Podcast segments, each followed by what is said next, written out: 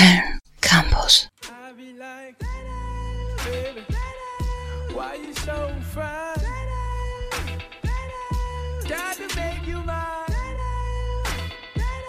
So hard to find. Oh ja, Masego kennt man wahrscheinlich am besten durch seine Hits wie etwa Tardo und diese Hits gab er vor genau zwei Wochen in Köln im Palladium zum Besten. Danny aus der Superfly-Redaktion, du warst live dabei. Danny, das Palladium war bestimmt äh, gut gefüllt, oder? Ja, es war rappelvoll. Ähm, also wenn das Palladium an dem Abend nicht ausverkauft war, dann war es zumindest aber sehr, sehr, sehr gut verkauft. Die Crowd war sehr gut gelaunt und die haben sich wirklich sehr darauf gefreut, Masego endlich live zu erleben. Der ist ja ursprünglich eine Riesennummer in Amerika geworden geworden. Der ist aber natürlich auch zu uns rüber geschwappt. Ähm, eben durch Hits mhm. wie Tadao oder auch Mystery Lady mit Don Tolliver. Ähm, er ist ja generell auch bekannt geworden durch seinen Trap House Jazz Sound, wie er es selbst beschreibt. Also ein Mix aus eben diesen drei Genres plus RB, plus auch ein bisschen Dancehall und Reggae, weil er selber auch jamaikanische Wurzeln hat. Also sein Vater ist aus Jamaika.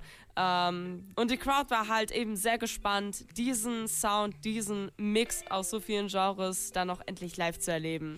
Ja, ich meine, eine ganze Menge zur Auswahl, das kann ich mir gut denken. Wie sah denn das Programm dann am Ende konkret aus? Also es gab eine Mischung aus seinen Songs von den beiden Studioalben Lady Lady und seinem Self-Titled Album vom letzten Jahr. Und ein paar Songs aus der EP Studying Abroad waren auch dabei. Und dazwischen ein paar bekanntere Singles und auch Kollabos.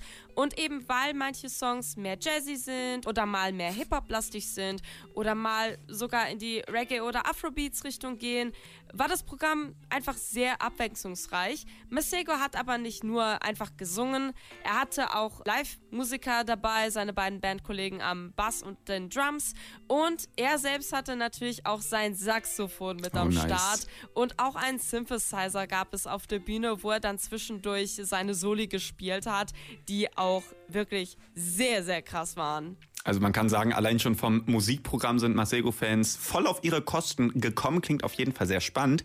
Aber wenn man schon in großen Venues wie dem Palladium auftritt, erwartet man ja auch viel Show und ich sag mal krasse Visuals. Äh, wie sah es bei Masego aus? Boah, wo fange ich denn an? es war einfach so viel los auf diesem Konzert. Aber bleiben wir mal so bei dem musikalischen. Ähm, es gab auch Soli von den beiden Bandkollegen, aber von den beiden hatte definitiv der Drummer die meiste Zeit und wahrscheinlich auch die meiste Freude daran. Der hat 100 pro drei Minuten lang einfach sein Drum-Solo durchperformt Geil. und auf dem großen Bildschirm vom Palladium hat man dann auch so eine Live-Schalte zu ihm gesehen, so, so ein bisschen aus der Nähe und man hat einfach gesehen, wie viel Freude er daran hatte, einfach dieses Solo zu spielen, einfach am Schlagzeug zu musizieren. Es war so geil. Der hätte auch noch drei Minuten weitermachen können. Ähm, aber es war einfach so, so krass. Boah, ich finde ja, das macht eigentlich fast immer mit am meisten Spaß, wenn man sieht, wie viel ja, Bock die Leute auf der Bühne haben. Und vor allem beim Drum-Solos an sich finde ich, ja. find ich immer äh, sehr überwältigend. Ja, geil, dass er sich so austoben durfte. Und ähm, jetzt aber Masego selbst. Masego selbst hat an irgendeinem Punkt auch selber einen Song improvisiert mit seinem Synthesizer und seinen Loopstations ähm, und darüber dann halt äh, drüber gesungen, ähm, dass er gerade on Tour ist und gerade in Cologne ist. Ähm, und das war auch sehr, sehr spaßig. Selbst wenn er das äh, so bei jedem Tor halt gemacht hat, ist es ja trotzdem immer irgendwie ein Ergebnis, das einzigartig ist, dass man auch einfach nicht so, sag ich mal, wiederholen, replizieren kann.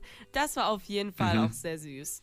Auch sehr cool. Masego scheint ja wirklich für seine Musik zu leben, kann ich, kann man so sagen, oder? Ein absoluter Performer ist ja. er aber auch. Also das merkt man dann spätestens, wenn man ihn dann live sieht. Ja, oder bin ich gespannt, was du jetzt noch zu erzählen hast. Also neben den üblichen Mitsingaktionen bei Konzerten hatte dann an verschiedenen Punkten bei verschiedenen Songs dann auch äh, Sachen ans Publikum dann verteilt. Er hat mit Rosen äh, mm. geworfen, mit Rosenblüten.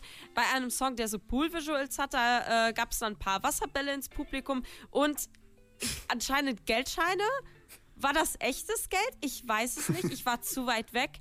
Also ich kann es mir irgendwie nicht so vorstellen, aber gleichzeitig fände ich das so funny, wenn es wirklich echtes Geld gewesen wäre. Was ich auch sehr stark fand und mir sehr im Kopf hängen geblieben ist, ist auch, wie er seine Wurzeln und seine Kultur richtig gefeiert hat auf dem Konzert.